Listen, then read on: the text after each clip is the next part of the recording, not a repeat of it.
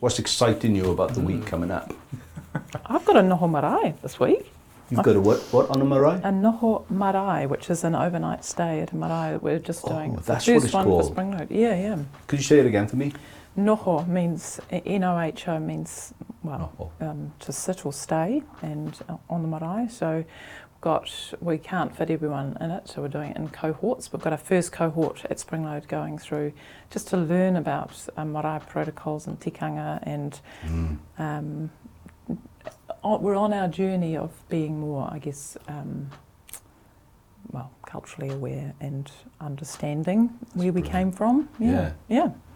How, how many are attending it? I think I think there'll be twenty of us. Wow. Yeah, so we're all sleeping overnight. Mm. I have my earplugs, my little. Yeah. Have you done it before?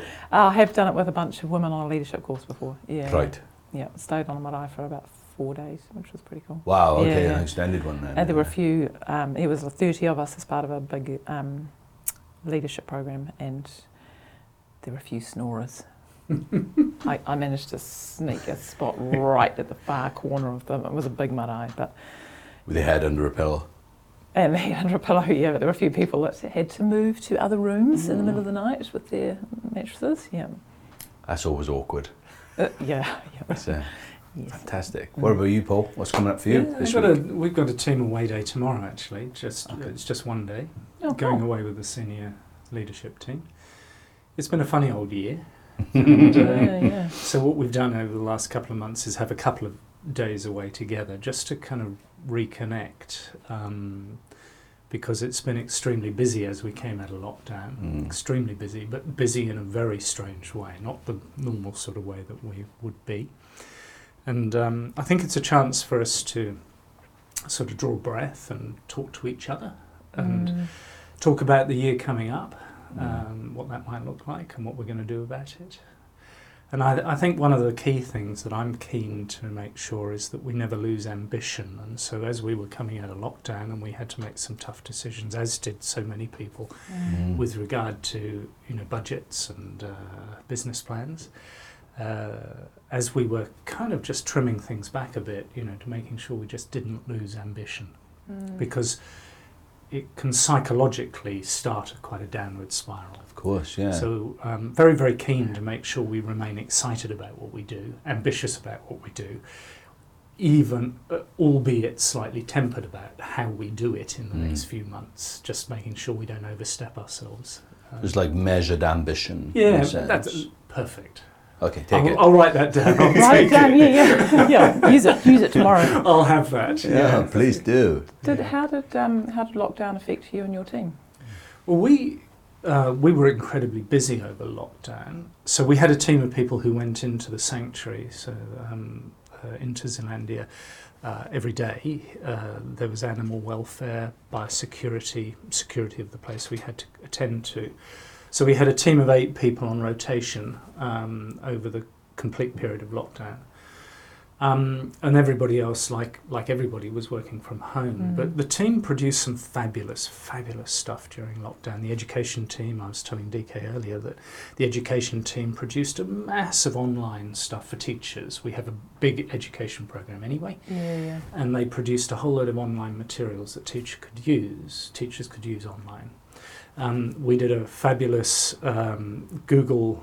Uh, uh, um, um, Virtual tour. virtual if I can tour. come in, thank sorry. you, thank you. I was stumbling over what it was. Only because I was Uh, on there last night. Uh, Ah. we did a fabulous Google virtual tour of Zealandia and got that online.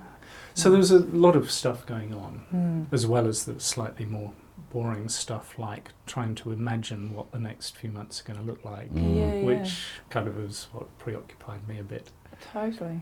I- I think every organisation have had their plans, best league plans, scuppered somewhat, and then they're trying to every month seems like uh, a new idea, a new plan to Yeah. re kind of ignite new conversations about the state of the world we're in, and we're lucky Yeah. in Yeah, New Zealand from that perspective, right? Uh, but I'm interested in terms of the to also hear about the leadership Mm. around this time and how have Mm. you how have you stepped into that role uh, well, you got the role, just you cheeky sec, but what I mean by that, it's a very different role, right? Managing from a mental health capacity, everybody now working Mm. from home, and, and they've also got this pandemic, looking after the kids and all this stuff. Mm. What did you notice in that, and what did you have to learn or relearn or something? I think for me, I, I learned how uh, our different personality types really uh, become very much more evident. So during lockdown, it was really, really evident that I was missing the personal contact. Um, we had Zoom meetings every day. Um, it wasn't the the contact; it was the personal contact, the face-to-face contact, like we're having now. And I really missed that because of my personality. Mm. There were others in the team who absolutely loved it, absolutely had a great time. And I think that um, enabling people to um, to allow their personalities to be a strength in Mm. those situations is really, really important.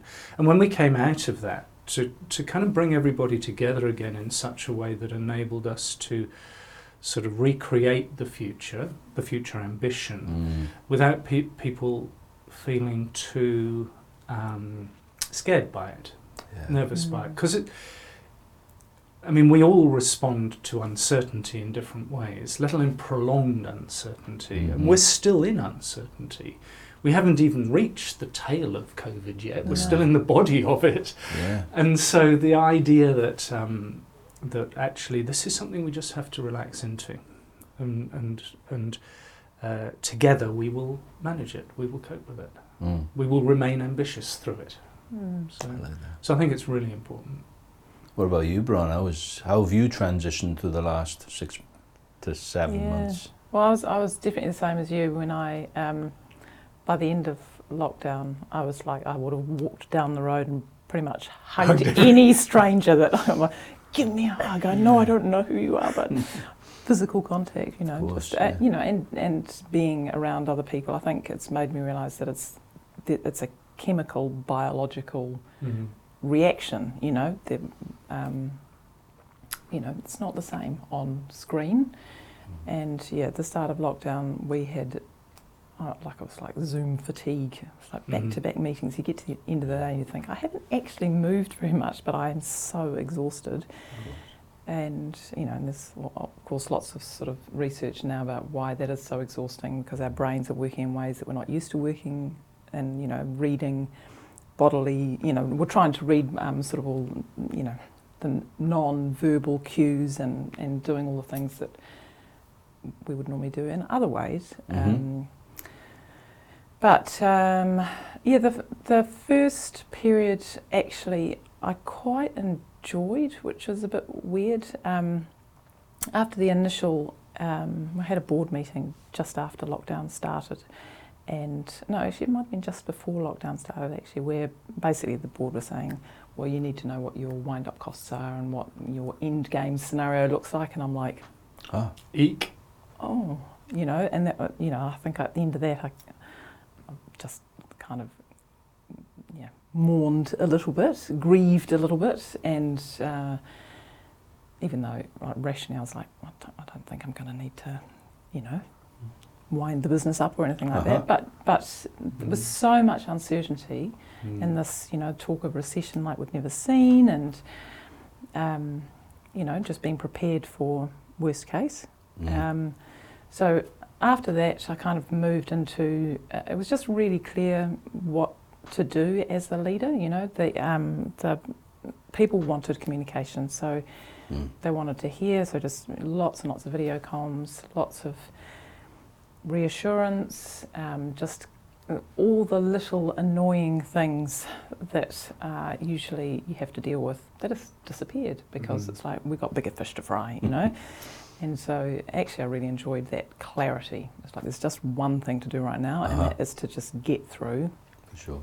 Um, and then after a few weeks of realising that actually we were going to get through, all the little, you know, the little annoying things started bubbling up again, and the new, the new business as usual started kicking in again, Yeah. and it's like, oh, okay, back to it. Here we go. Yeah, yeah.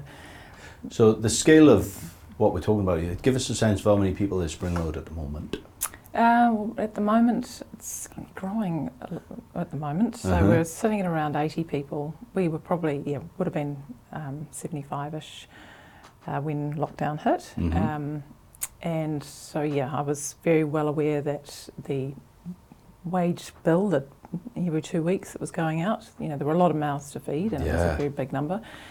Um, you know, and it really feel a responsibility, especially when I was hearing that some of my staff, their partners were losing their jobs. Right, of course, yeah. But actually, um, I, I was just blown away by the team. Like I would literally in team meetings, they would ask questions and say, "What can we do to help? Um, can we go down to four days a week? Can we reduce our pay? Um, what can we all do to keep this business going?" Wow. And it, it just blew my mind. And Um, has has it um, has the business responded post lockdown now?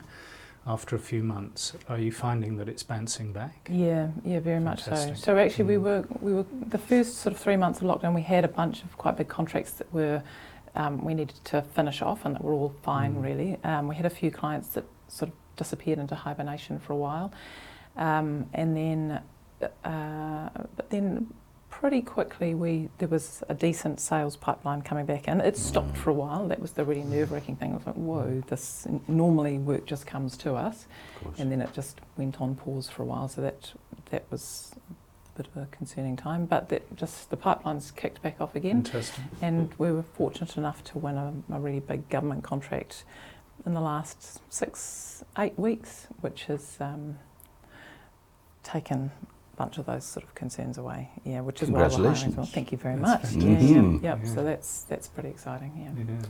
So, for those who don't know, watching this, they would have seen like Bron, Springload, okay, web development company. Give, can you give us a skinny on what Springload is and give us a sense of it? Yeah, the, the version, the short version that I usually say at, at barbecues is that we are a web design company. We do Yeah. websites and apps and um, digital experiences for usually large organisations. So um, lots of government agencies now um, and yeah, big big companies. Mm.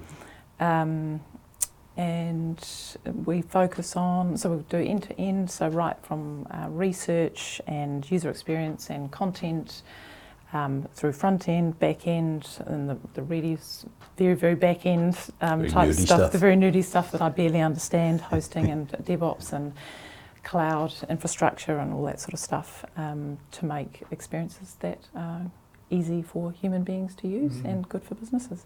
And we also um, we have a, I guess quite an impact focus. Mm. So we uh, take um, we've got a client match criteria. We say no to clients that we don't think are um, helping what we think is going to be a pretty challenging next few decades. Mm. Um, so from a social environmental perspective, uh, and really focusing on working with clients who are doing good in the world.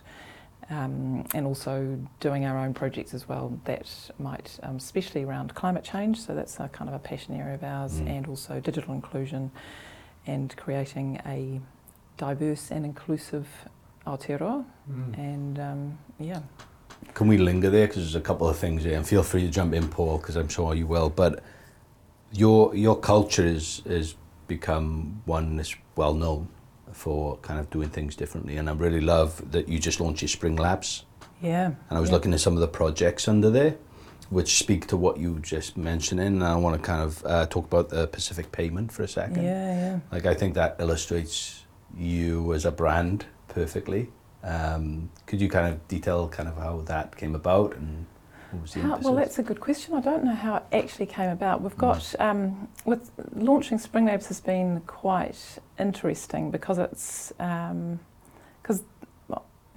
I realised that even as the CEO and you know majority shareholder of this company, Mhm. still I can't just make things happen. You know, you have to kind of go through the process of helping people on the journey to understand Right. why something is important. And and I've been trying to do, um, I guess, more innovative or impact-led projects that don't have a clear revenue attached to them Uh-huh. for a while. Mhm. And um, when you've got clients asking for work who are prepared to pay for work, our whole business is kind of wired to do that, really. Mm. So um, so it's been a bit of a, a long journey, but we're I'm I'm really I'm really excited about this the concept of a um, a team of people, so just a small team, three people, Mm. that uh, it's a program of work that we have a process for what I call shaking the idea tree, you know, curating, collecting ideas, and there are ideas everywhere, collecting them Mm. and then curating them, you know, actually starting to shape them a bit and go, oh no, that's not such a good idea, or oh, that one's got some legs, or that one's, how big is that? That's small, that one's medium, and we kind of use t shirt sizing, you know, that's an extra large t shirt, or that's an extra small t Oh, that's a nice, yeah. um, Nice and way to go about it. yeah, yeah, yeah. Because you know, without going through a process of fully breaking down what's involved and estimating it, you just kind of get a rough sense of how big something's going to be. Yeah. How complicated is it going to be? Are there going to be lots of other stakeholders involved, or can we do this just you know, just the team just kind of cranks on in two weeks it's delivered, or um, and then um, plotting that program um, of of projects in. So actually managing a program of work as opposed to a project is something a little bit different from what we've done, Mm. and even um, having the method for curating and deciding on which ideas we go for. Yeah, framework And almost. yeah, that's right. So we've kind of set up those um, high level, some high level um, principles around what we need from the program, and you know, some of it is as um, from a marketing perspective, how do we get our business in front of places that we might not have been able to get in front of otherwise? But um, having an impact focus is a really big part of that. Mm. And uh, like I said, climate change and digital inclusion are two parts that we're really focused on. Mm. So, um, um, so coming back to Pacific Payments, I don't know where. Oh, actually, that came from. Now I'm remembering. Um, uh, my Emily, my CFO, she's part of the Pacific Business Network, Okay. um, and she uh, said, "Look, this is," and she's ex. Um, Kiwi, uh, Kiwi Wealth, so she's she knows that there's a gap here, Mm. and so we just started doing some research basically, um, and that's where that one came from. But we're continually getting in guest speakers into Springload. So we just recently um, got a guy in to talk about um, climate change and uh, how New Zealand, where New Zealand's doing well, where we're not Mm. doing well, what the big levers are, what the big opportunities are, and then we had a brainstorming session on the back of that. So now we're in a process of kind of shaping and curating Mm. those ideas and going, oh, is there anything, any of these ideas worth kind of putting into action, putting into practice? Fascinating that you're creating that space. I remember when I used to run a digital company back in the day when it was new media before it yeah, was yeah, anything new else. media. Yeah, yeah. 2006. Oh my god. yeah. Uh, every year we devoted like a certain amount of time to doing a pro bono project, and uh, it was just like, okay, what's what's ticking our box at the moment? What we are passionate about, and it usually ended up like helping, you know, th- that diverse kind of group to access digital tech technologies. And we remember doing like I think it was called Pacific Youth, and we Ah. did an online course for Pacific young people in I think Papua New Guinea, Fiji, and I want to say Tonga, recollection. Now remember, this was like I think it was 2007 or eight, something like yeah, that. yeah. So it was kind of you know at the beginning of this stuff. But we did like a five week course for them to enable them to have a global voice and tell their stories. So they were like blogging on blogger.com Yeah. and things. If you remember those, I think that's still still available today. Uh, and enabling them just to do their thing. But we're spending time online every week with them and setting their missions Yeah, uh, to yeah. do because you know you shouldn't set tasks or homework. It's always missions. Yeah, nice. Um, nice. But I love that you create space as a culture and an organisation to, to kind of the passion projects. You know, where the was it the five percent in in Google um, that they allow yeah. people just to play with their time. Um, so important yeah. Mm. to to reach. You know, kind of into, into just your inspiration bank or your tree of ideas. yeah, yeah. that- Just, "Wow, yeah, that looks like that's ripe for picking. Totally. Let's just do it. The um the the thing that's been interesting is that yeah I, because we're we're a big machine now. uh, There's all these reasons why um, why it won't work or why it's going to be hard or Right. Okay. and so it's you know it's really been a mindset shifting exercise and going yep this is different from normal. We don't know what we're doing. We're like building the plane while we're flying it, and we're going to make some mistakes. That's okay, you know Yeah. and just actually really, um, really trying hard to kind of change that narrative around why it won't work to Mm. why might it work? You know, Indeed. and and yes, we're going to all these failures and all these things that are hard. That doesn't mean to say that it's not going to succeed or that it's not a good idea. So since Yeah. 2002, Springload has been going? Yeah, yep, 18 years? 18 years. What does Springload look like done? Finished?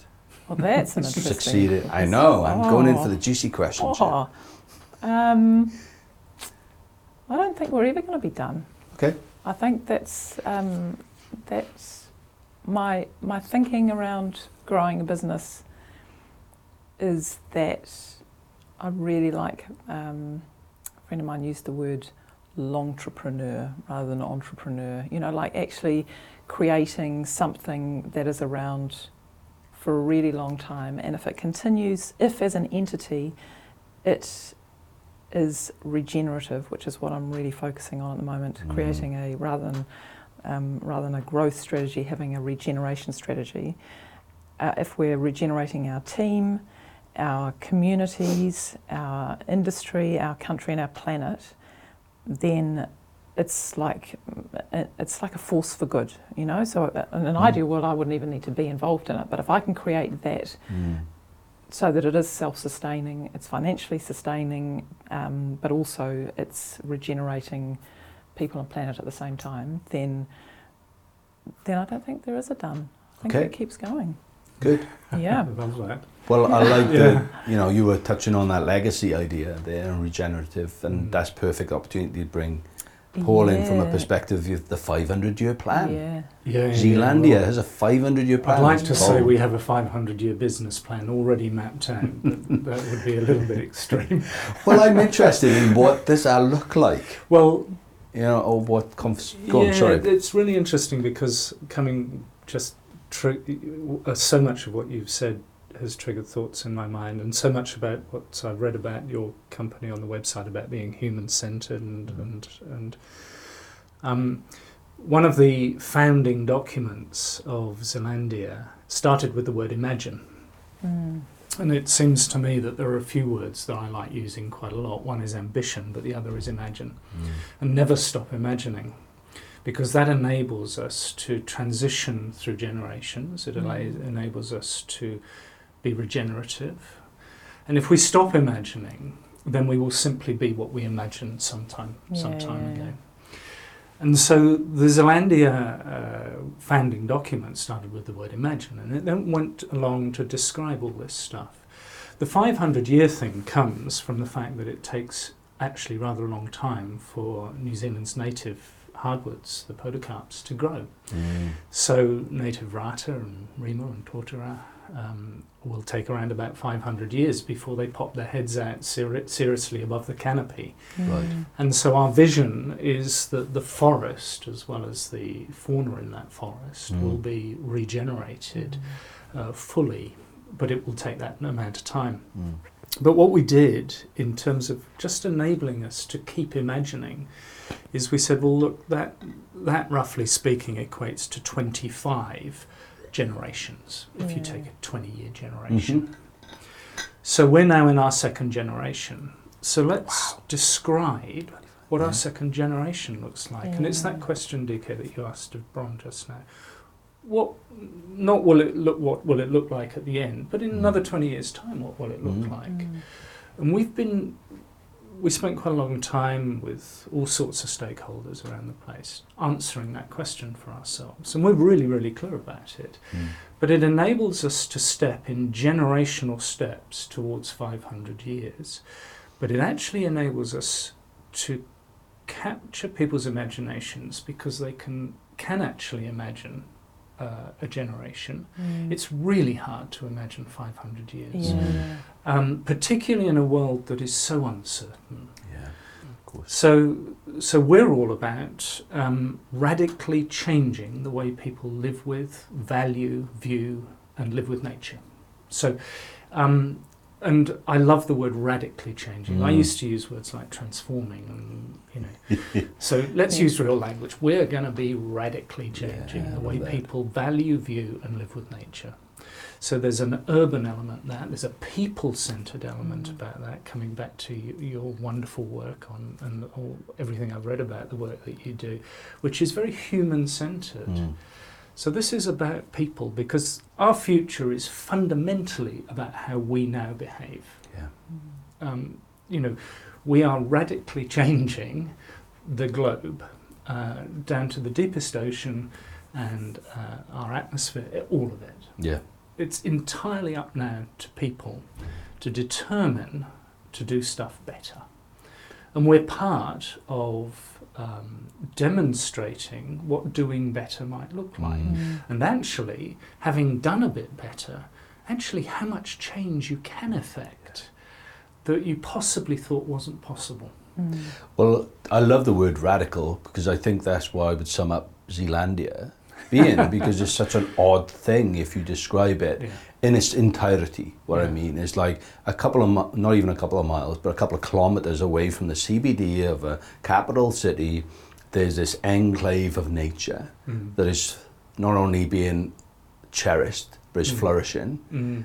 and it's actually informing it feels like it's informing a national debate about this stuff you know and also national action if you think about the the, the kind of predator free Yeah, exactly. stuff which is what you guys have started with the Yeah. thing so for those again who don't know Mm. what is zealandia please how would you kind of So Zealandia um, physically hmm uh, is a sanctuary, a 225 hectare sanctuary, um, with a predator, a mammalian predator proof fence around it. So, what we're trying to do is keep out all introduced, i.e., all mammals. hmm Um, from this area because it was mammalian predators that had done so much damage to New Zealand's biodiversity, and that's flora as well as fauna. Mm. Um, so the fence has been designed. It's a just just shy of nine kilometre long fence. It's been designed to keep out all mammals. Um, and inside, what we've got is we've got a native lowland coastal forest that is regenerating, and where the um, species that would have been there in low numbers are becoming to be abundant, Mm. and species that were long lost to the area have been reintroduced. Mm. So, hihi for example, uh, stitch birds went extinct on the New Zealand mainland in 1885. Um, you know, we have a f- population of them doing very well in Zealandia. Uh, possibly the more famous ones are the kaka, the forest parrots, Mhm. which are now um, abundant throughout the region. Um, uh, if I were doing a presentation here now, I would show you a time sequence of distribution, dispersal of these birds from Zealandia. Wow. We bought the first, um, I think, 14 birds back into Zealandia in 2002, a few more in 2004. We stopped individually banding them at about 900. Wow. We now Yeah. only band by cohort, by, by year. yes Um, but there are so many birds that you'll see around now that are unbanded because they're Mm. in natural nests. On, and I and a lovely, lovely story. I was at a function at Government House uh, last week on Thursday, and the Governor General very proudly said, "And we've got a nest of kaka with fledglings in Government House grounds." oh And I thought, isn't that cool? That's cool. Yeah. you're yeah. repopulating a city So, so Yeah. what's happening Yeah. is that we are repopulating a city with biodiversity. Mm. Wellington will be one of the few cities, possibly the only. I don't have the data on it. In the world where native bird, bird biodiversity is increasing. Mm. Mm. Pretty much every other city at the moment in in the world is on a, a, a decline. So this is ra- this is potentially very radical, and it's Mm. certainly a model for other cities around the world. And we've prior to lockdown, we had a lot of people coming here Is that right? to see what we were doing and, and what you mean was overseas happening. people like Yeah, yeah, yeah trying to s- steal like an artist Going, yes, still like an Mm. artist. Thank you very much. Exactly, Okay. and, but- but- and we would welcome Yes. them doing that and happily give it away uh, in terms of the knowledge. So it's a, it's an exciting space to be in when we come Yeah. back to some of the things you were talking about in in terms of your, you know, this um, the lab that you've created, which is all about imagining something else. Mm. and and looking at ideas and saying, well, do they stack up to that something else? Yeah. And I think we're part of that something else. I'd, I'd like to think Zealandia is a radical part of that something else. How are you guys funded in terms of how do you sustain Yeah, yourselves? well, we're um, our principal partner is the city council, and we get a grant annually from the city council, which equates to around about. 15% of our total revenue. Um, it's significant uh, Uh-huh. and, and really important to us. Um, but the other 85% we earn in our own rights through uh, admissions, through membership, through Mm. retail, through all sorts of Mm. a, a number of different revenue streams. Sure. But of course, when uh, lockdown happened, you know, um, Yeah, our international uh, side of what we do uh, went over a cliff. Yeah. Um, and we have zeroed out all international tourism for this financial year. That's 60,000 visitors straight away Mm. off the books a year. um, in the year. uh, out- out- out of how many over Uh, a year? about 145, 150,000 visitors. Whoa. So around about 40% Wow. of Yeah. our visitation. Now, obviously, Zealandia is, is about a lot more than only visitors. But visitors do, uh, at, at a high level, a couple of things for us that are really important. One is they enable us to, um, to convey our message. They're the carriers of our Yeah. message. And so we really need visitors because Mm. we uh, unashamedly try and change their minds while they're with us Mm. and try and enable them to see something differently and Mm. possibly even start to think, I might value that differently. Yeah. Yeah.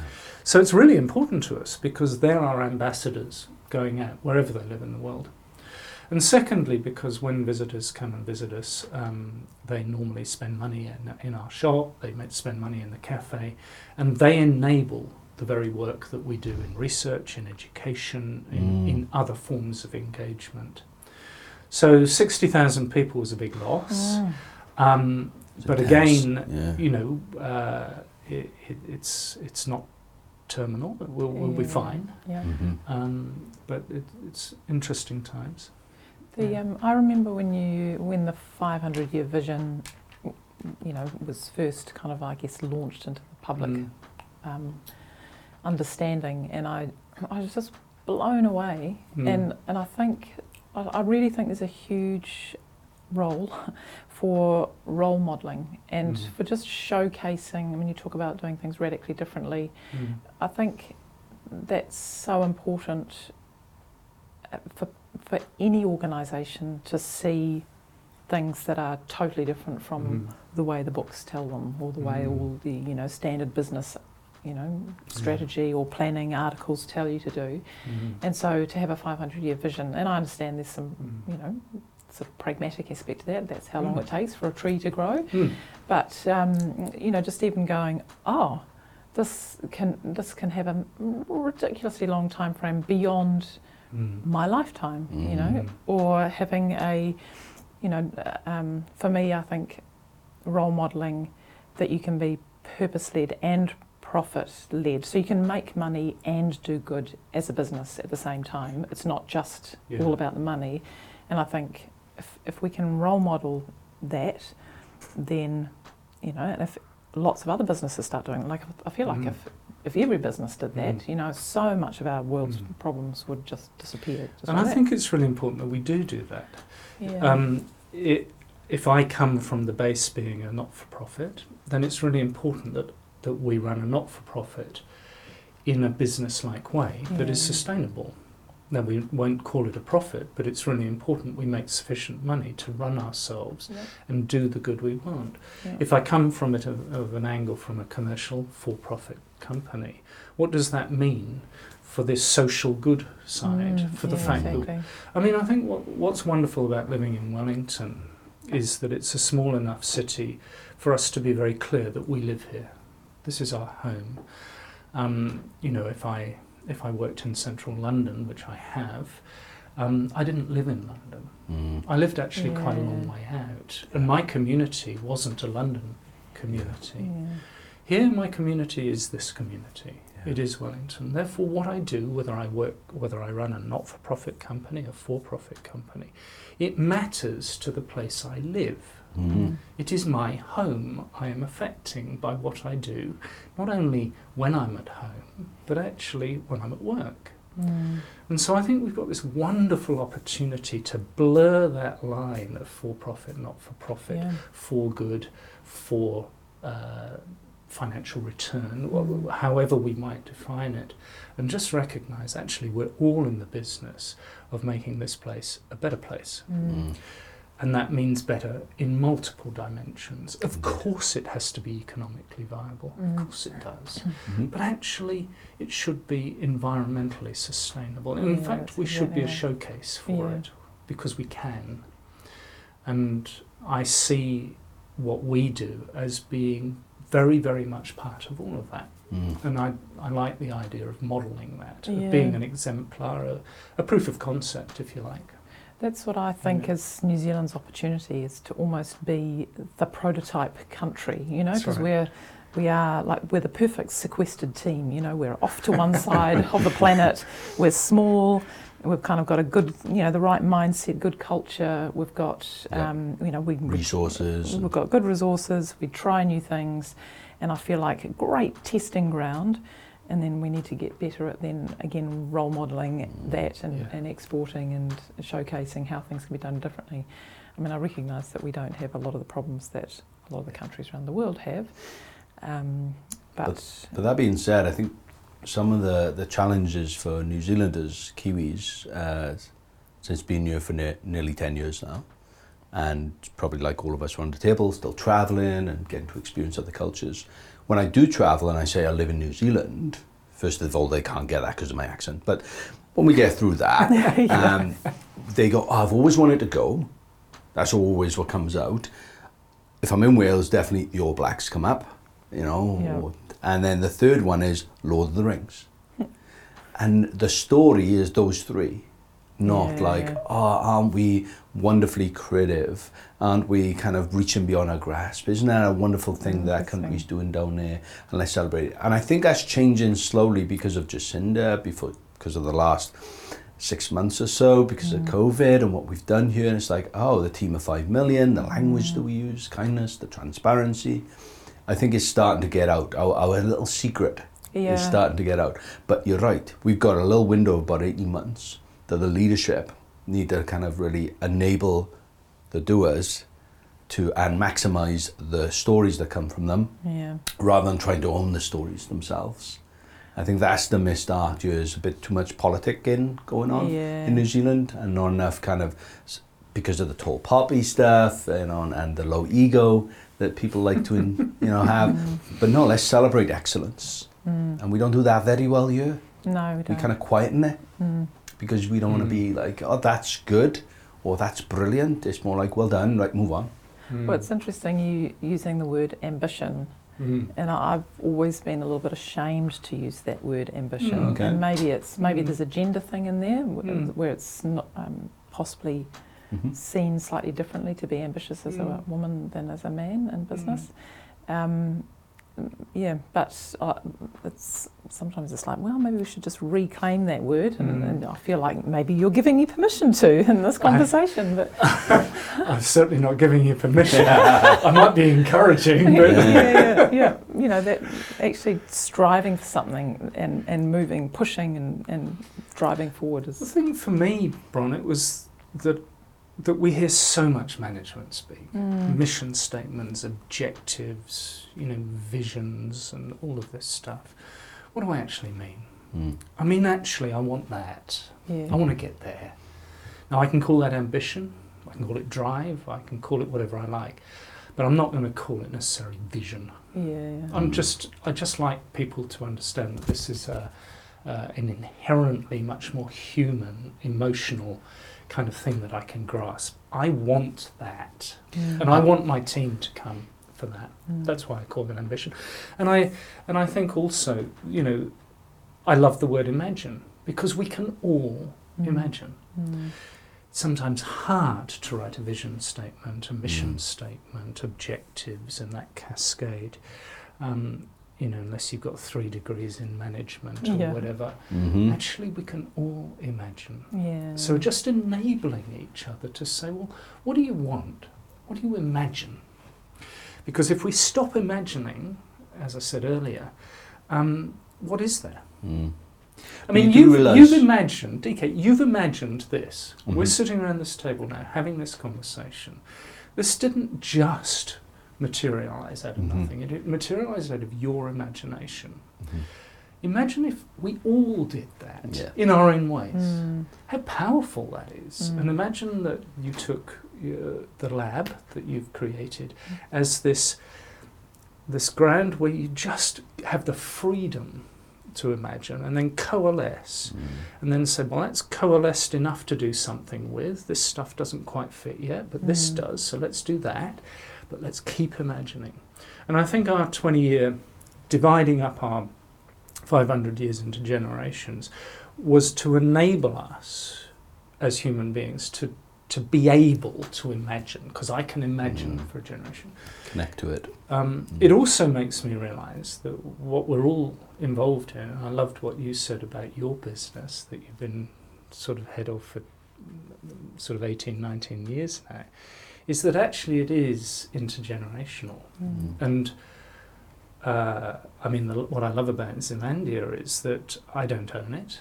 Um, I just happen to be in the role I am right now. Mm. And my job is to just make sure that when I do step down and hand that over to somebody else, it's in great shape. Mm. And that is good. Mm. I don't have to like own it, Mm. So there's. I have to steward it. Yeah, yeah. I just want to kind of take a moment because you are, by the language that you use and the sentences that just fell out of your, your mouth, peculiar. Again, I'll come back because Peculiar. in the nicest possible way. Because if you think about leadership, and think about uh, that I've been lot involved in a lot of leadership experiences and courses or events that I run.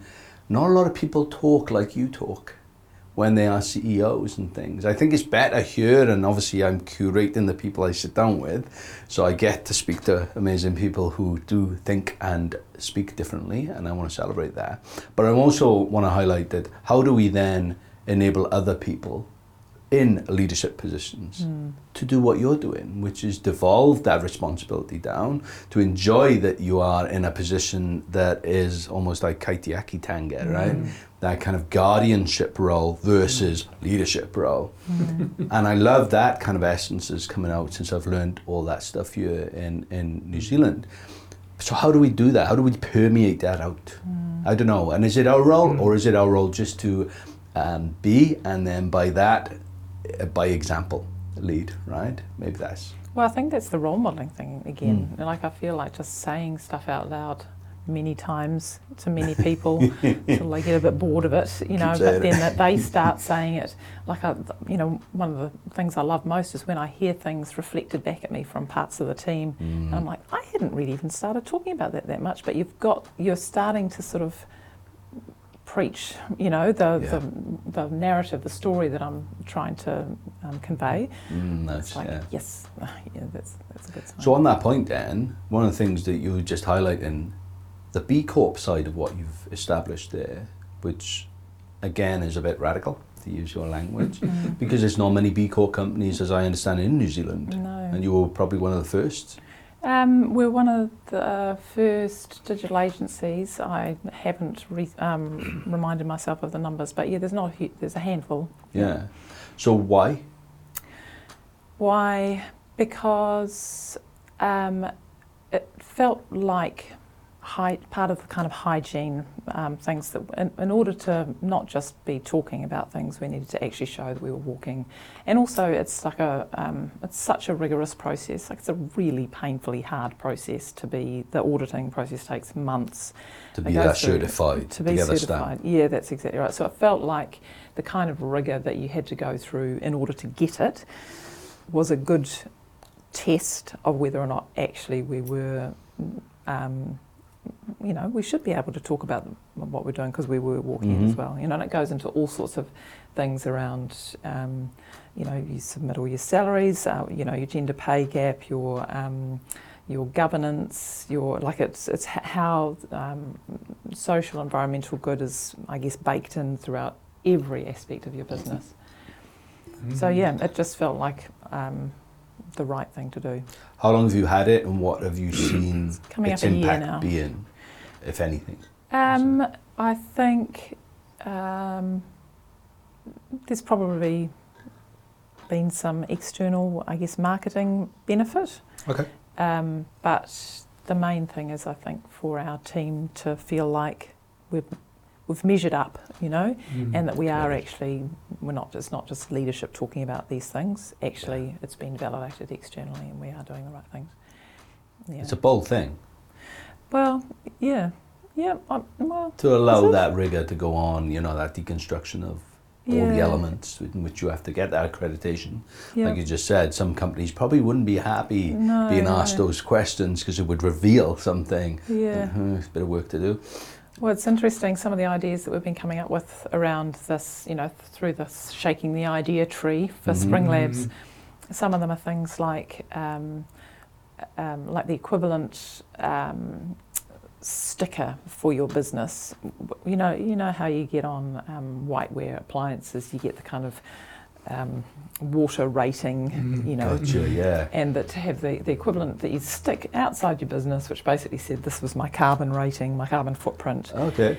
And and I was thinking, mm, I think a lot of people wouldn't want to do that because they wouldn't Mm. want to showcase how bad they were. And so Mm. it's a good thing to try and incentivize people to want to show that they're doing well or that they're even trying, you know, on, on this journey. Mm. But as soon as people think they're going to not do so well, they're not going to do it. But I mean, coming back to what you said about um, how do we get more leaders of uh, of any organisation around the place to to become more engaged, there are leaders like you, Bron, who who clearly feel completely comfortable, or at least comfortable enough, to go down that accreditation pathway and be Mm. measured, and actually say, yeah, I'm prepared to be measured on this. But I think my experience is that more and more companies, more and more people are realizing that the what would have I mean again it's words, isn't it? Social license, what enables us, you know, our contribution to society. It used to be done through sponsorship. Yeah. Mm. And actually that that is fast changing Mm. into partnership. Hmm And that is fast changing into actually wanting to be able to measure the impact and influence and change they're doing through that. Mm. So we've moved from sponsorship, well, I'll give you some money, just put my logo on your website and on the event you have once a year, and I'm happy. To actually wanting wanting to be part of a change process and, and recognizing that that social duty, if you like, is not trivial. And I think that you know, obviously this isn't global. I'm talking local now. I'm local New Zealand. Um, it's another amazing opportunity for New Zealand, isn't it? That I think we do have this growing recognition. Look at the um, you know, the climate coalition. You know, all these these company leaders who've come together and said we want to do something about this, and you know the challenges are no less. Just because you come together doesn't make climate change go away. Mm. But actually, the fact that that is happening is an amazing opportunity for Mhm. New Zealand. Well, I think the, like you say, that the, the dem- you know, the public and uh, your customers are starting to demand it now, Mm. and it's actually, you could argue, it's good for business, you know, and Mhm. but and not doing it in a greenwashing way, but actually Mm. doing it in a genuine way. It's uh, good for staff retention as well. I, I'm, I'm so heartened that um, all the people I interview to come and join Springload now it's and it's probably been this way for the last I don't know year and a half or so. They historically they've always asked about the culture and Mhm. they still do. So they want to know that they're going to be part of a, a good culture. But now they will ask me what my purpose is and what I'm doing above and beyond running a business. Mm. And so and and then you know they yeah they're actively looking to work with organisations that are doing good in the world, which is amazing. You know, And there'll be more and more of it. Absolutely. Um, and and and that's really really important. You know, part of our leadership is to make sure that that that, that up and coming leadership Mm. uh, i- is enabled to take that on and to feel empowered to uh, to require there to be a culture, Mm. of that nature. Yeah. not for it just to be oh I'm hopeful and it's a nice to have, Mm. but actually that is our organisation. Mm. And that's how they'll choose who they want to work. You know, there's Yeah. a this amazing breed of t- new talent. They're going Mm. to want to work for the places that are doing the best. There's a lovely coming back to what you said, DK, about leadership. Um, there are a couple of, uh, I mean, so many books have been written on it that we still don't have a nice yeah. one, one line definition. But there's one definition that Colin Powell actually that says it's the art of accomplishing way more than the science of management says is, in, is possible. So Mm. leadership is the art of Mm. accomplishing more than the science of management says is possible. I really love that. I love Mm. that, that that it's an art. Mm. Uh, Yeah, it's a craft almost. yeah, a craft. uh, and and also the other one is it's a call to collective action, Yeah. which Mm. means that it's not about my ego. It's not about Mm. uh, my power or authority. It's about well, what are we going to do, Mm. and how are we going to mm, help make that happen. Mm. And Are I you- like that. I Yeah, like the yeah. fact that it's not about whether you've got an, uh, qualifications in financial management, No, people management, MBA project or- yeah. management, whatever, um, without decrying those in, in any Mm. way at all.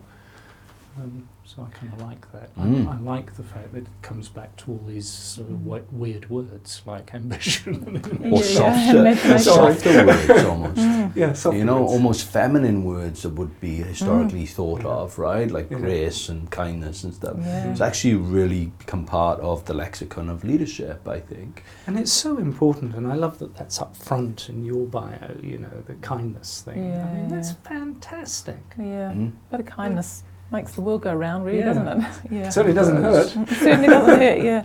Can Can I ask you about your the imagination word? Do you sometimes feel like you can imagine further in the future than other people can, and that it's sometimes if you imagine too far and too different from what's now, it actually causes people to reject it. Mm.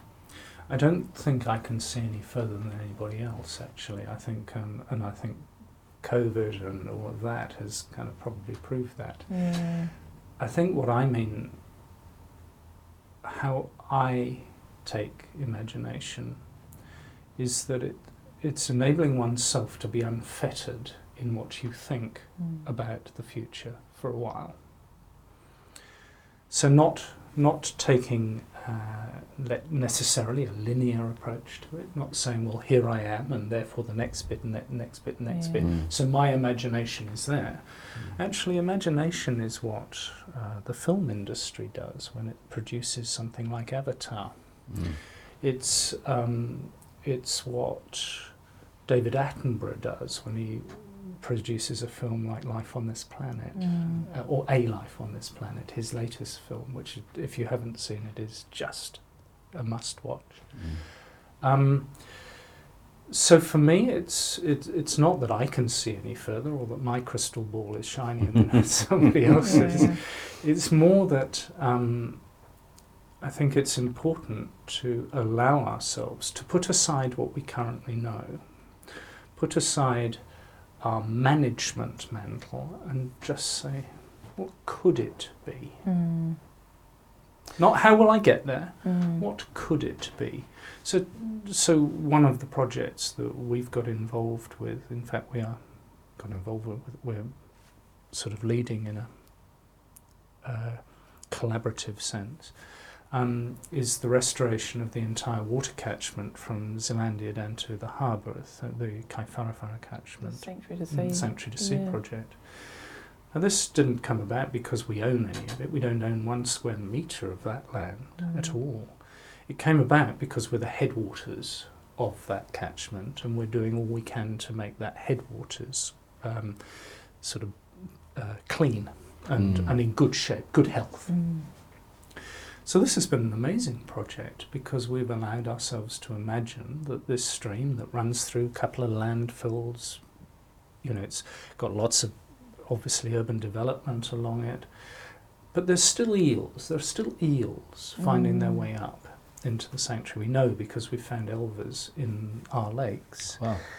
Now, you know, the, the life story of the long-finned eel, the tuna, is, you know, it breeds, uh, they, they, they're freshwater until uh, something triggers them to swing, swim out to the Tongan Trench, where they breed, the adults die, and the elvers then swim back. Oh, wow. And so there's an amazing life cycle. Yeah. And um, often it'll be it'll be decades, 30, 40 years before they actually make that migration, and they make it once. So the health of an ecosystem can be measured by these indicators, Mm. and there are many of them.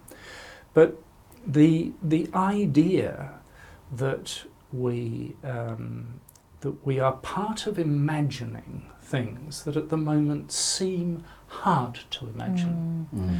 And that's not about me having some sort of uh, uh, extraterrestrial capability to see beyond the horizon. Yeah. It's about me not being limited Yes. by what I currently know. Because if I do that, I might say, ah, it's impossible. Is there a Yeah, lesson there yeah, for yeah. the city as a whole?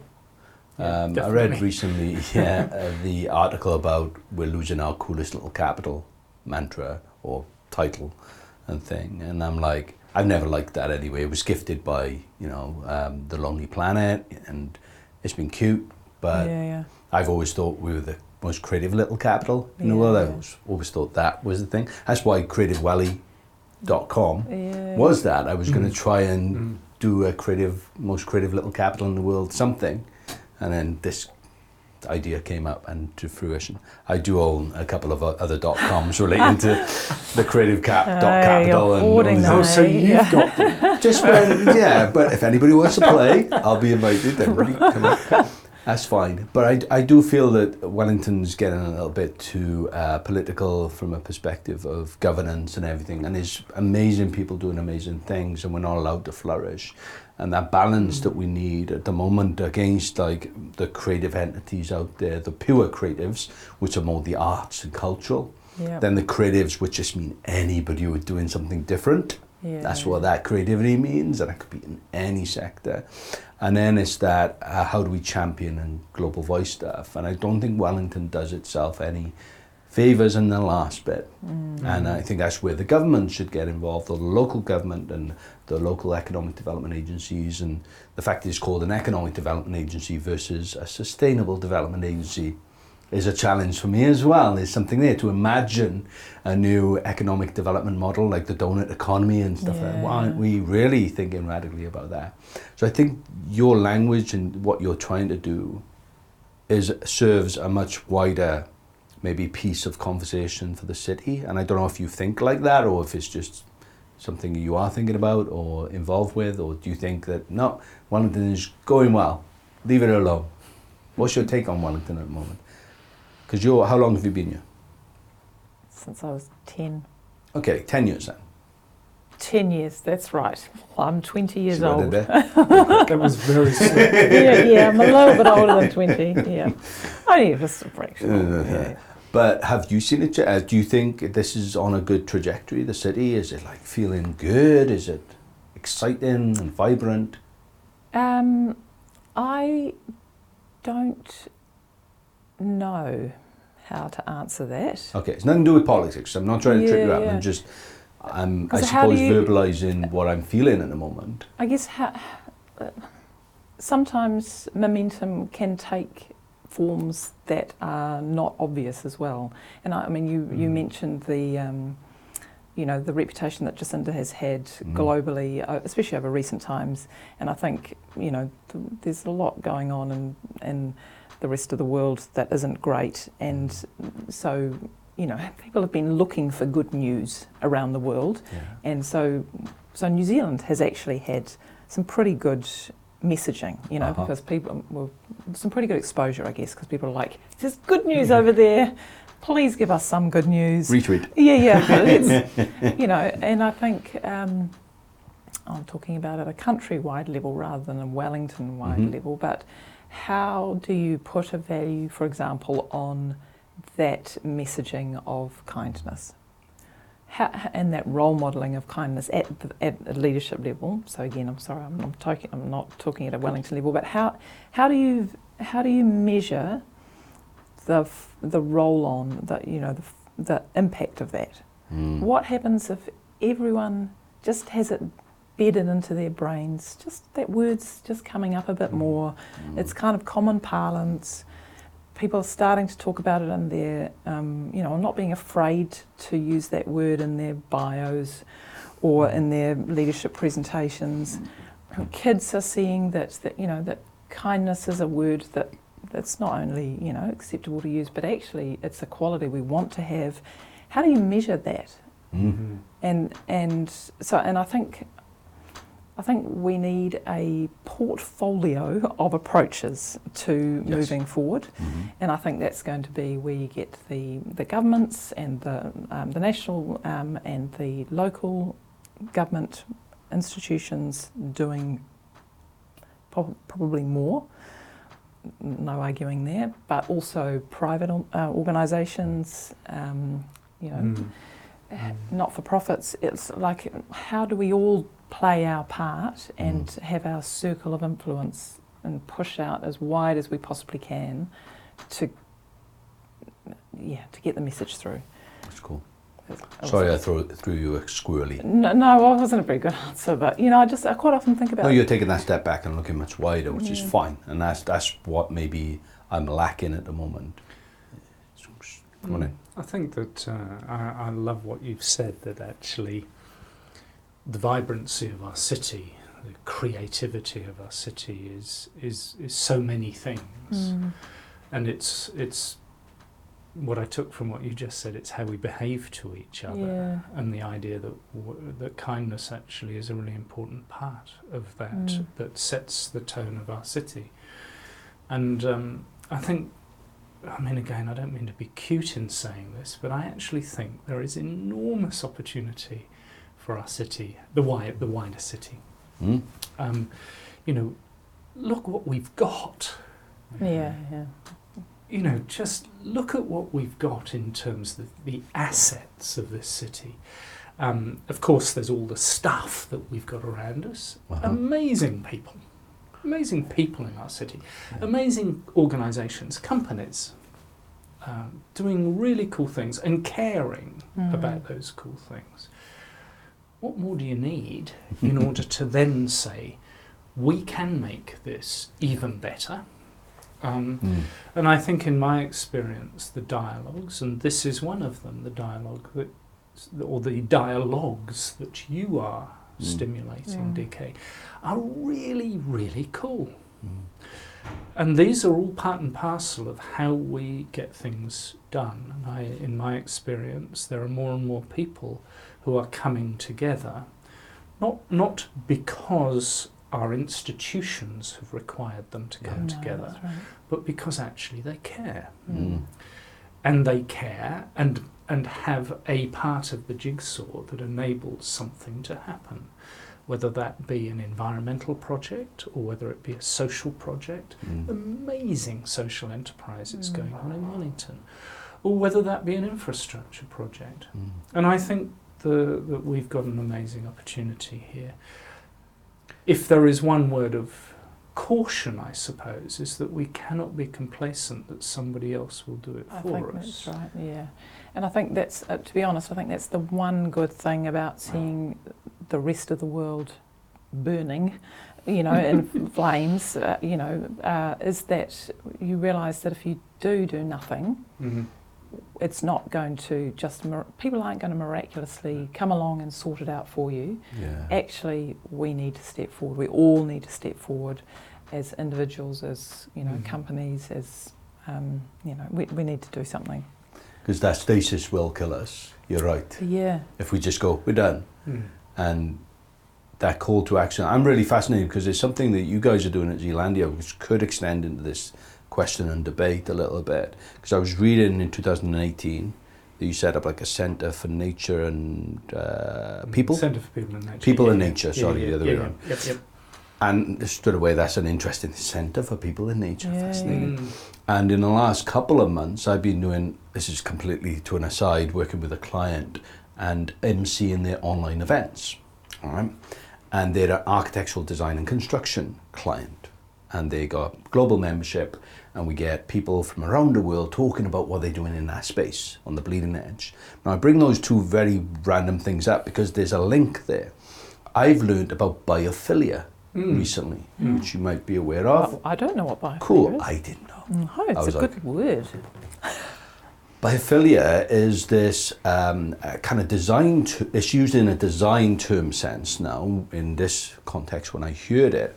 And they were talking about it from a perspective of biophilic design in architectural and construction spaces where there's not just nature thrown in because it looks pretty, like I'll put a pot plant there or some green stuff, right?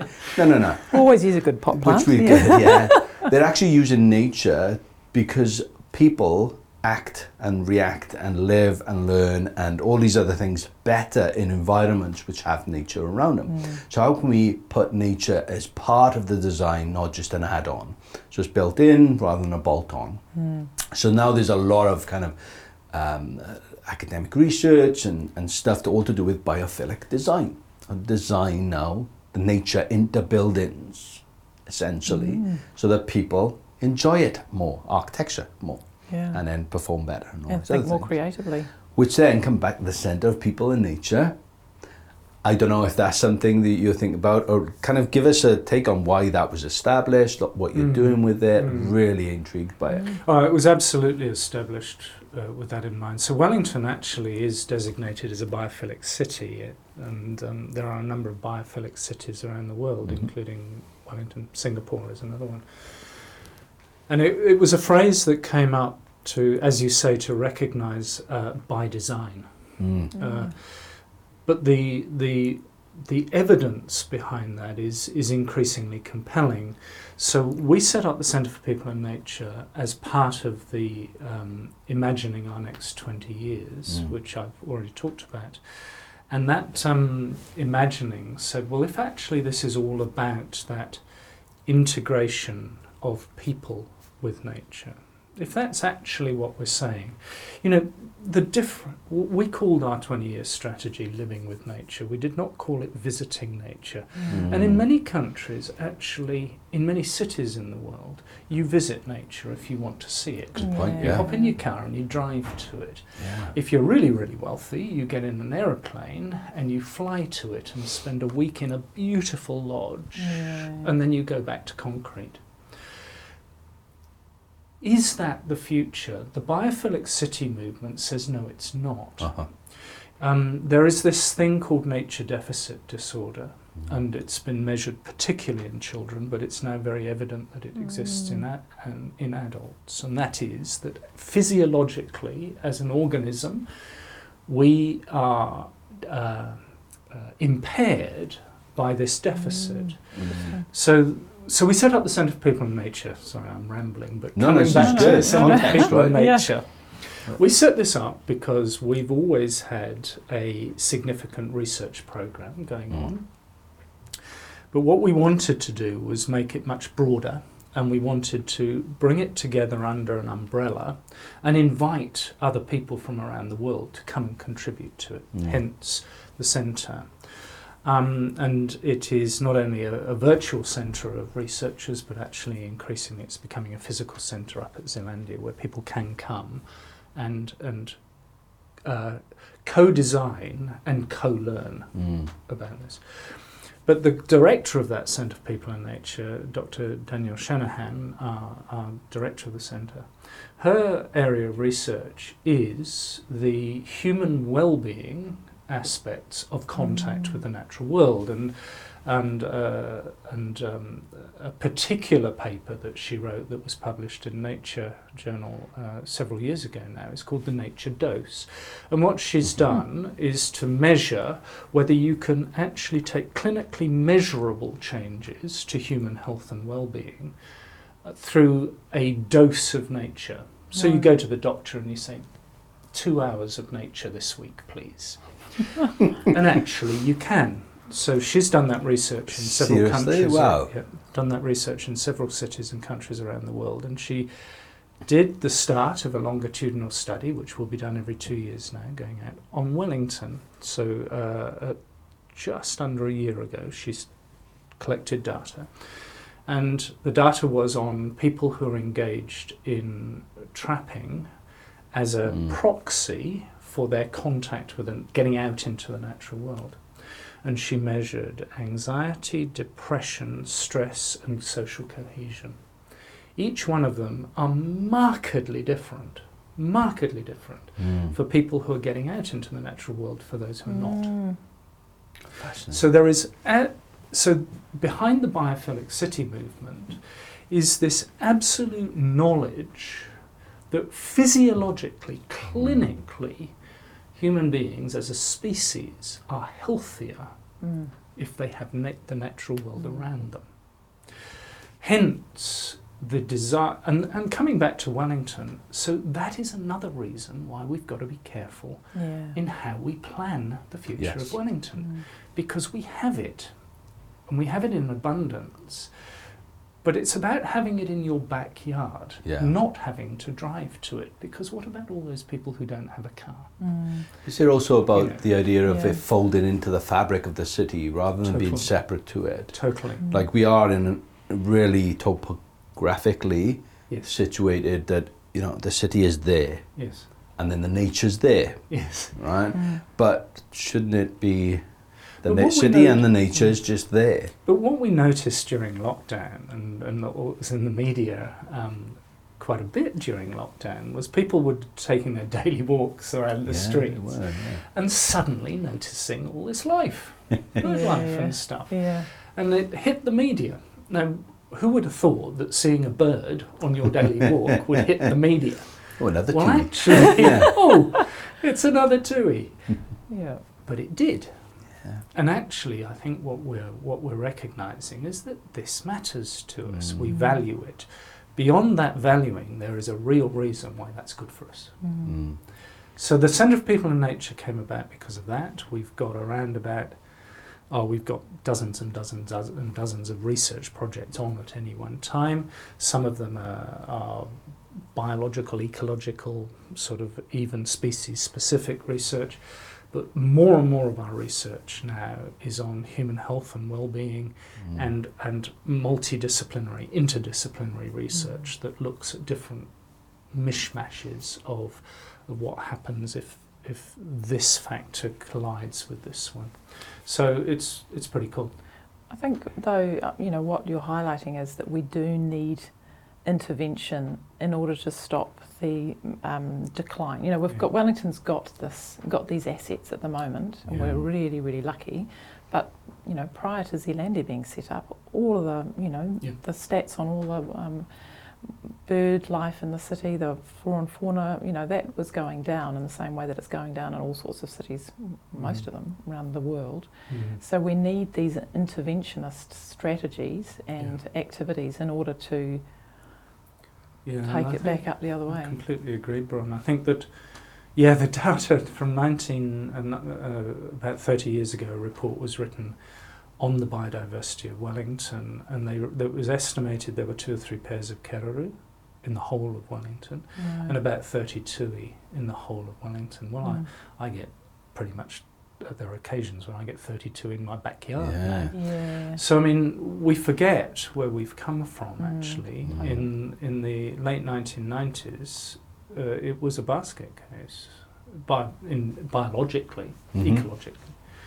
So it is possible to turn this around, but only if we determine to do it, Yeah.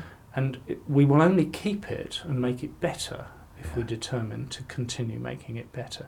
But that applies to kindness, to economic development, to the Mm. arts.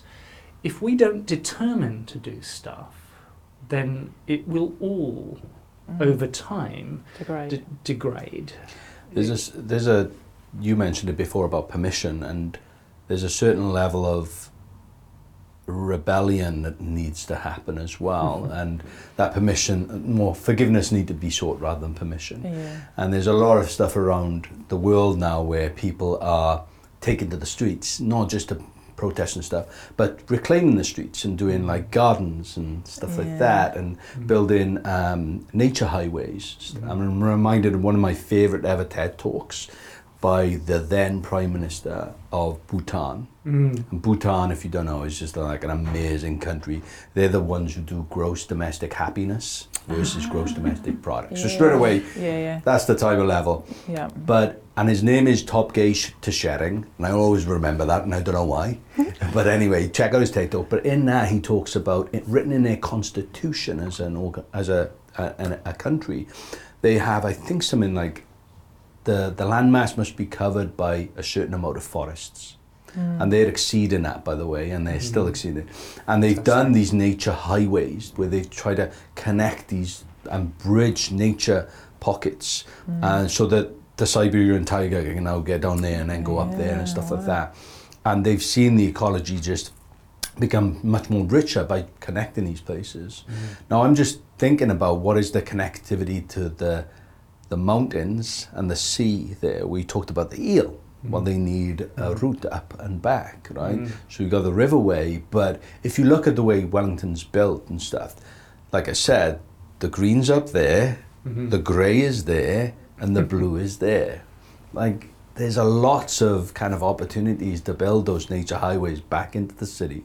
You know, whether it's through pedestrianisation, whether it's through elevated, like the uh, what's the one in New York where they take the, the something line. Oh, yeah, the High Line. Yes, Yeah. where they Oh, yeah, take yeah. uh, an old yeah. disused thing Yeah. and they just turn it Yeah, into a, yeah. a radical kind of lovely community space, but with lovely um, plants and everything else, and no honey making stuff with bees returning there. Like, what would if you had a, a kind of if I was giving you the mayorship or the control of the city, what would you do that's kind of fun and different? That's a good question. It is, and I'm coming to you Oh, next as well. Yeah, thanks, Yeah. Bron. Hey, Thanks, Dick. over to you. Whoa. If you could just go right, what what is the potential here from a Look, I think the potential is massive from a from a nature perspective, but I think it's also massive from a, a an entirely holistic perspective across multiple things that we've already mm-hmm. mentioned. I think that the so let me start with a, a kind of health warning.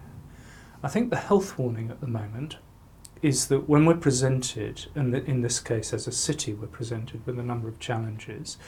Uh, no cruise ships coming in, Mm. economic sort of impacts of uh, tourism, international tourism, Mhm. uh, the three waters needing attention, uh, the potential growth in our population over the next 30 years, Mhm. um, s- potential sea level, well, sea level rise. So infrastructure, and of course uh, the uh, preparedness we have of uh, for earthquakes and sort of being in the geological zone we are. As human beings, we can sort those out. The word of warning, I suppose, the health warning on this is that if we sort them out individually, and we sort them out too quickly without careful thought, we may tie in 50 to 100 years worth of infrastructure at huge cost that will actually do massive intergenerational damage to the opportunity we Mm. have. For sure. So that's the word of warning, I suppose, the health warning on that. Look, I, I would make a hopeless mayor, so I mean, the, I'm going to duck the question, but I am going to comment Mm-hmm. about the opportunity. Yeah. I think it's time for us to take a deep breath and talk to each other as a city. Mm. Now, consultation is difficult because actually, consultation means that we have to be open to other points of view Mm-hmm. and sometimes not comfortable points of Mm. view. But it is an opportunity to make sure that in moving forwards, in making pro- progress, there's a word, Mm. um, that we don't do damage to our future Yeah. that's, that's to all intents and purposes irrevocable. Mm. And it does seem to me that that means that the infrastructure planning whether that be for mobility, whether that be for housing, whether that be for business, needs to be combined with the planning for future impacts of sea level rise and Mm. earthquake preparedness, um, of tourism, and of our need to protect the fact that we do currently have green space that is of high value, Mm. not just to build on. Yeah. And it seems to me that, that that is the thing we need most right now, is to take a deep breath and Mm. say, what does the whole thing holistically, in all its complexity, look like? Because I can deal with mobility here and I will build another highway, four lanes, I'll build several more tunnels, cost me a lot of money.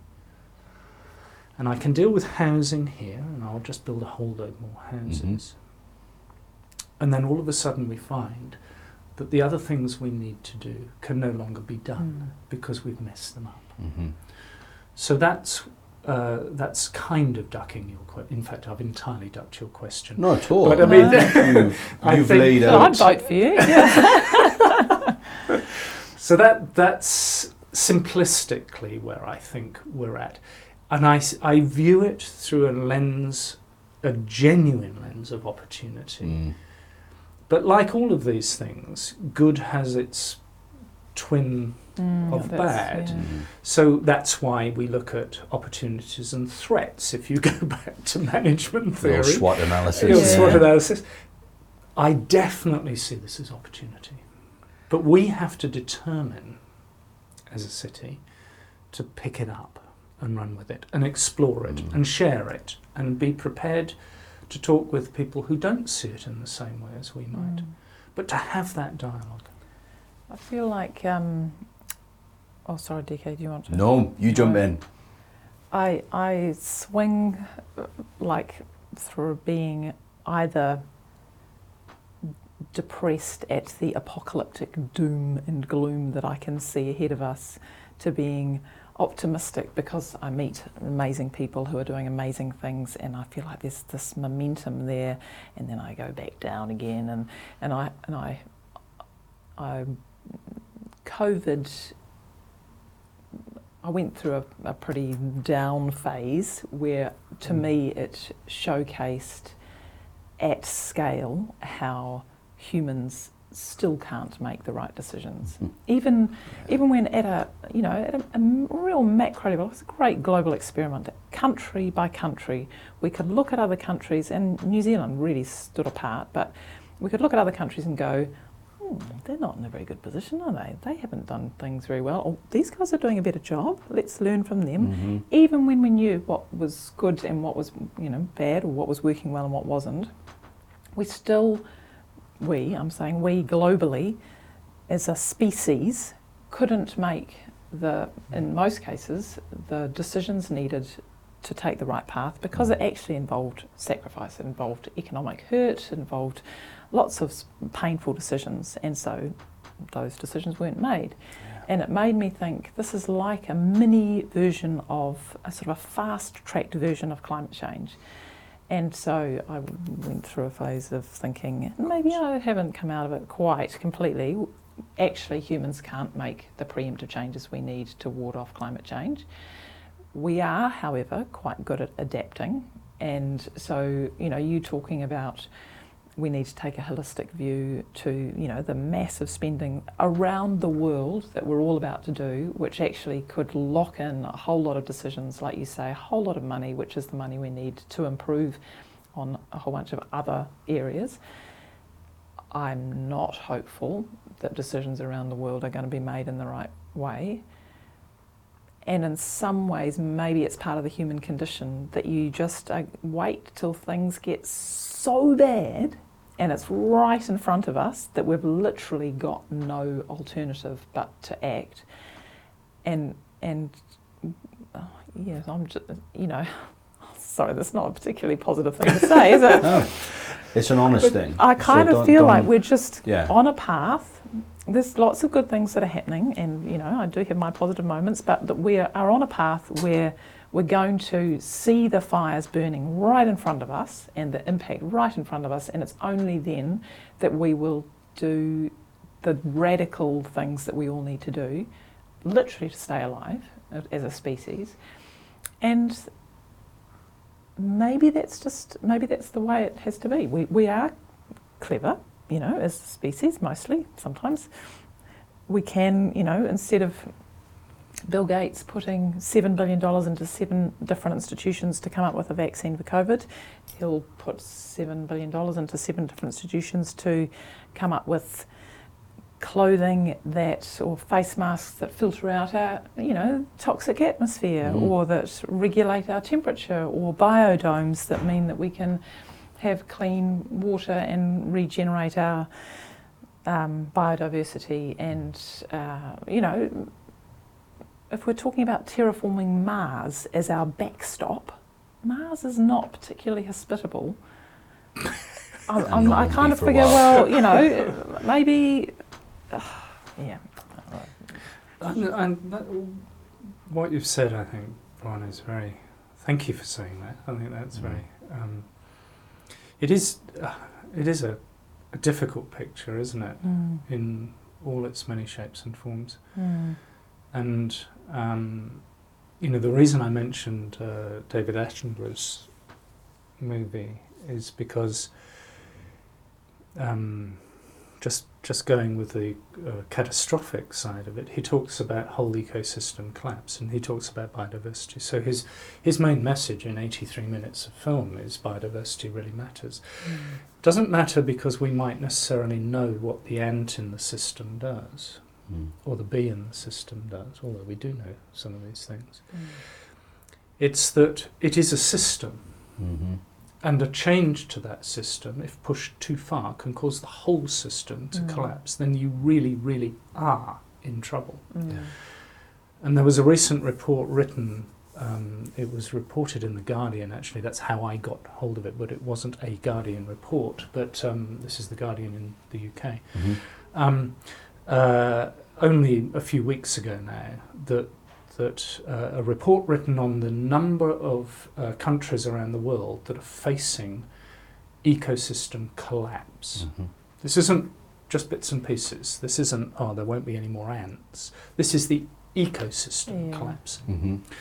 And so the Attenborough's comment is that biodiversity matters because it maintains stability of whole systems. Mm. So that's really important. But coming back to what you were saying, Bron, I think that that you know, I, I, it's very, I, I, you know, I empathise and I'm, Mm. I'm with you on that that sort of sense of how do we, how do we internalise all this and how do we make sense of it. But if we come back to something really tedious, really boring, like circles of control, circles of influence, irrespective of what happens in every other country in the world, that is not an excuse for New Zealand not Mm. to be doing something. Mm. When actually, of all the countries in the world, we have the most extraordinary opportunity to actually make the future more biodiverse and therefore more resilient Mm. To the difficulties that we will face. Now, they might be triggered by climatic changes, weather Mhm. changes. That, I mean, but the cascade will come down to social. That They Mm. will come Yeah. down to how people behave towards people. Mm. So everything you said at the beginning about and, and about Wellington, about kindness, about all of these things, will become factors as to how our country is resilient through difficulty. Mm. Now the difficulty might be locked in now. We Mm. might have locked that in Mm. climatically. Yeah. Um, uh, and there are plenty of books and articles written about that. But what we do about it, in terms of what we can control and influence, still matters. Mm. And we can do stuff about it, and we should be doing stuff about it. And it's not good enough for people in authority to say, ah, we'll wait and see. Yeah. We're, we're way past waiting and seeing.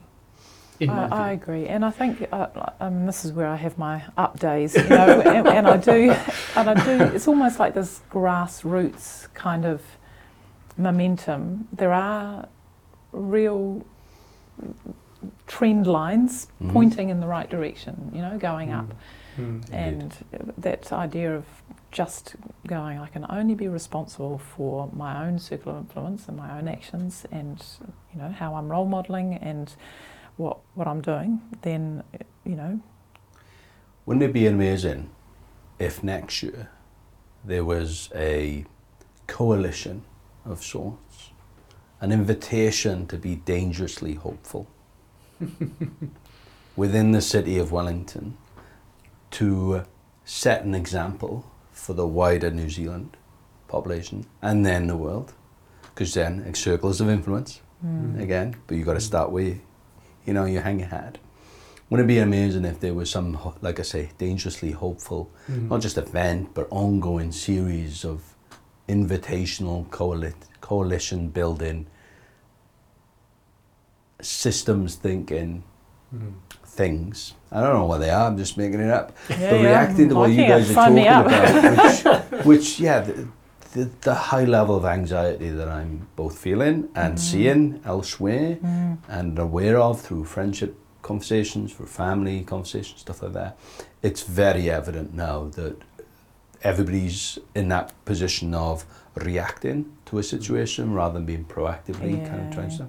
Um, the danger that I think as well is when that it once it's in front of your face, you're now backed into a corner, and the only thing you can do when you're backed into a corner is come out swinging, right? Yeah, And that's sometimes the wrong approach if we're talking about kindness, especially. Yeah, You know, it's a bit more kind of graceful. We want the approach to be and considered uh, and well in, in, in the future or in advancement. Like hindsight is a beautiful thing, Mm. but let's get some foresight going on and celebrate some words like wisdom and hopefulness and stuff like that. And I don't see a lot of that going on, but Mm. I'm also now thinking, why am I waiting for it? No, that's exactly right. You know, why am I waiting Mm. for permission from other people to go, yeah, that's what I meant. Well done. Carry on. Like maybe we should be doing stuff like that. Maybe this is the platform that does uh, Hmm. ignite or catalyze some of those things. I'm not saying it should or could or um, I'm going to be doing it, but it's just like yeah, I think we're at that point where we're clever enough Yeah. to see all the pieces on the chessboard, know the moves, Mm. and start to make some kind of moves. But I also think, DK, you are already doing it. You know, you're getting, you know, these gatherings, and I, you know, I've looked at some of the folks that you've got together on your website, and wow, you know, that that is part and parcel of a Mm. movement. So, you know, you've yeah. got amazing stuff going on uh, with, you know, I think of the stuff that that, that is going on in this city with uh, the social enterprise type Mhm. activities that are going on that are really meaningful and really potentially impactful. There is a lot of stuff happening. I think further coalescing of that, coming back to um, your lab uh, idea, and well, Mm. what you're doing, Yeah. is about that. How do we how do we build enough momentum in this stuff so that small things, which by definition have low momentum, yes. uh, are able to be built into bigger things that actually do have a lot of momentum and carry Yeah. through to making significant enough change. Can but I think that the the kernels of all this are there. Yeah. And I- Actually, I, On Sorry, that point, can I raise the raise the idea that in physics there's that law that a ball in momentum is easier to be kept moving than the ball is in stasis and start, right? I think there's so many good things happening in the city and nationally that we just need to amplify them Mm. and connect them to each other Mm. and be almost curators of that Mm. and then further fanning of the flames rather than starting new things. I, I, I do believe there's enough There's- momentum already out there, but if you again, it's like a putting uh, uh, p- pieces of the pie together that then builds a, a, a faster rolling ball, if you like, and and that's what's needed is just come really thoughtful people, maybe Mm. just to be to down tools and just say, okay, this is what we're doing, this is what you're doing. Oh, Mm. well, if we just do the Venn diagram here, we can just move ourselves centers closer a little bit and then we'll get more. It's like a sort of marketing and branding job at this point, you know, go. to almost a storytelling thing to actually Mhm. make people aware of what's going on. Yeah. And so they can see what the overlaps are, and that's where I can start going, oh, surely there's a technical solution to this, you know. and, there's a, and there's also Yeah. something in there as well about being beautiful in that. And that taps back into what you guys, I think, do at Springload. Some of the work that you come up with, I think, is beautiful. Mm. And that's a, a, often a word that's not used enough in our lives, you Mm. know, to indicate professional things that we do. Yeah. But there's something in that if something is attractive by beau- through beauty, like nature is im- imbued in that, it's already built in. But when we create something that's beautiful, then you're drawn to it, Yeah. and then it has more Mm. kind of uh, space, and that I, space to breathe. I mean, and, and then space to attract other things. And when you were talking earlier on about you know building that momentum, what is it, and space is physical space now is Mm. really important. Uh, that people don't don't come together enough because they stay in their silos. Mm. They go to the conferences that relate to them. They don't go to anything else.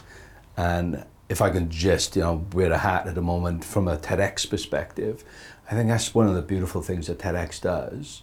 Does a lot of other things badly, but one of the good things it does really beautifully Mm. is brings that intersectionality discu- discourse together Mm. where you will have someone on a stage who's very academic and you're like okay i have to think through this Yeah, yeah. versus someone standing on stage who's so heartfelt Mm. and giving of themselves it's Mm. visceral you can feel it and it's uh, Mm. versus something that's quite cerebral and it's like just fun and cute and cool and hip and that intersectionality isn't often thought of or systems thinking whatever Mm. when we come to these type, types of discussions Mm. sorry i'm just rambling No, it's, it's, it, well, it's enjoying very the- exciting. this it's language really and exciting because I mean I think that, and again I'm just kind of looping back round to what you said, Bron, about about Springload is that that you're taking ideas.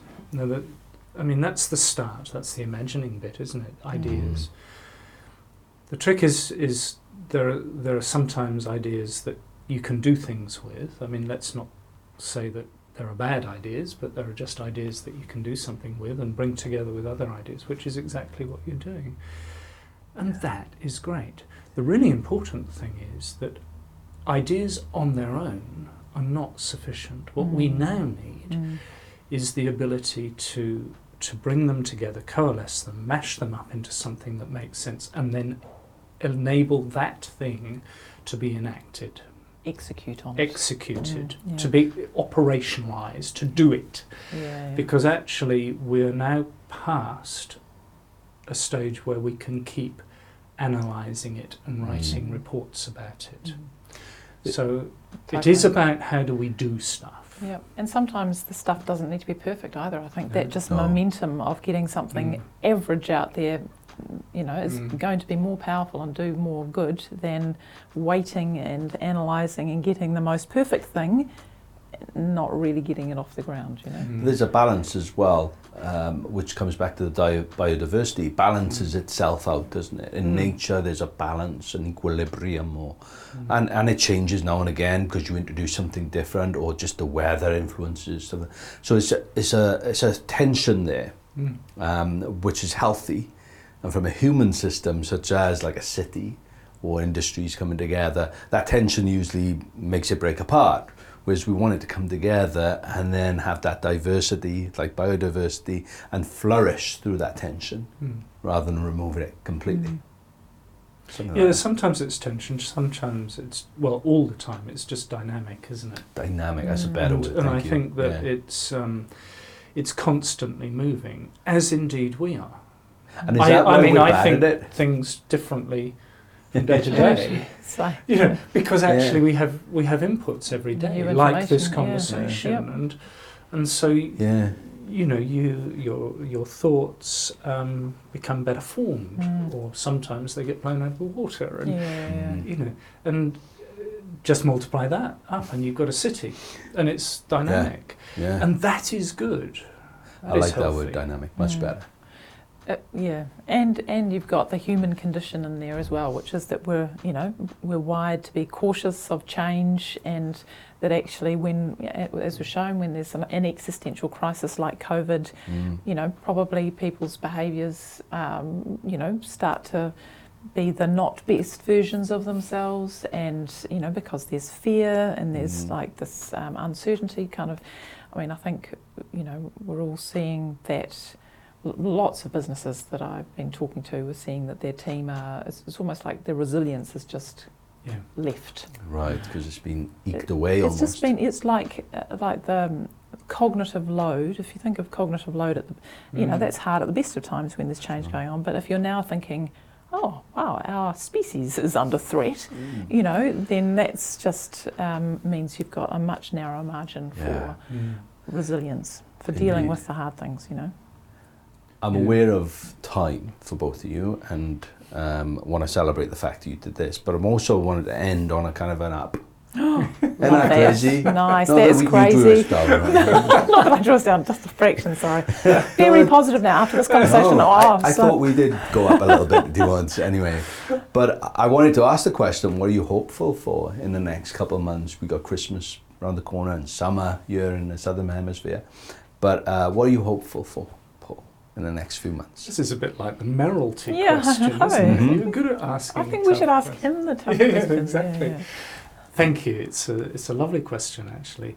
Look, I'm I'm hopeful for at a micro level that um, w you know as a an individual and as a family we will have a wonderful summer and and be able to kind of re-energize a bit by Mm. having a bit of downtime uh, and time where that cognitive load changes yeah. a little yeah, bit Yeah.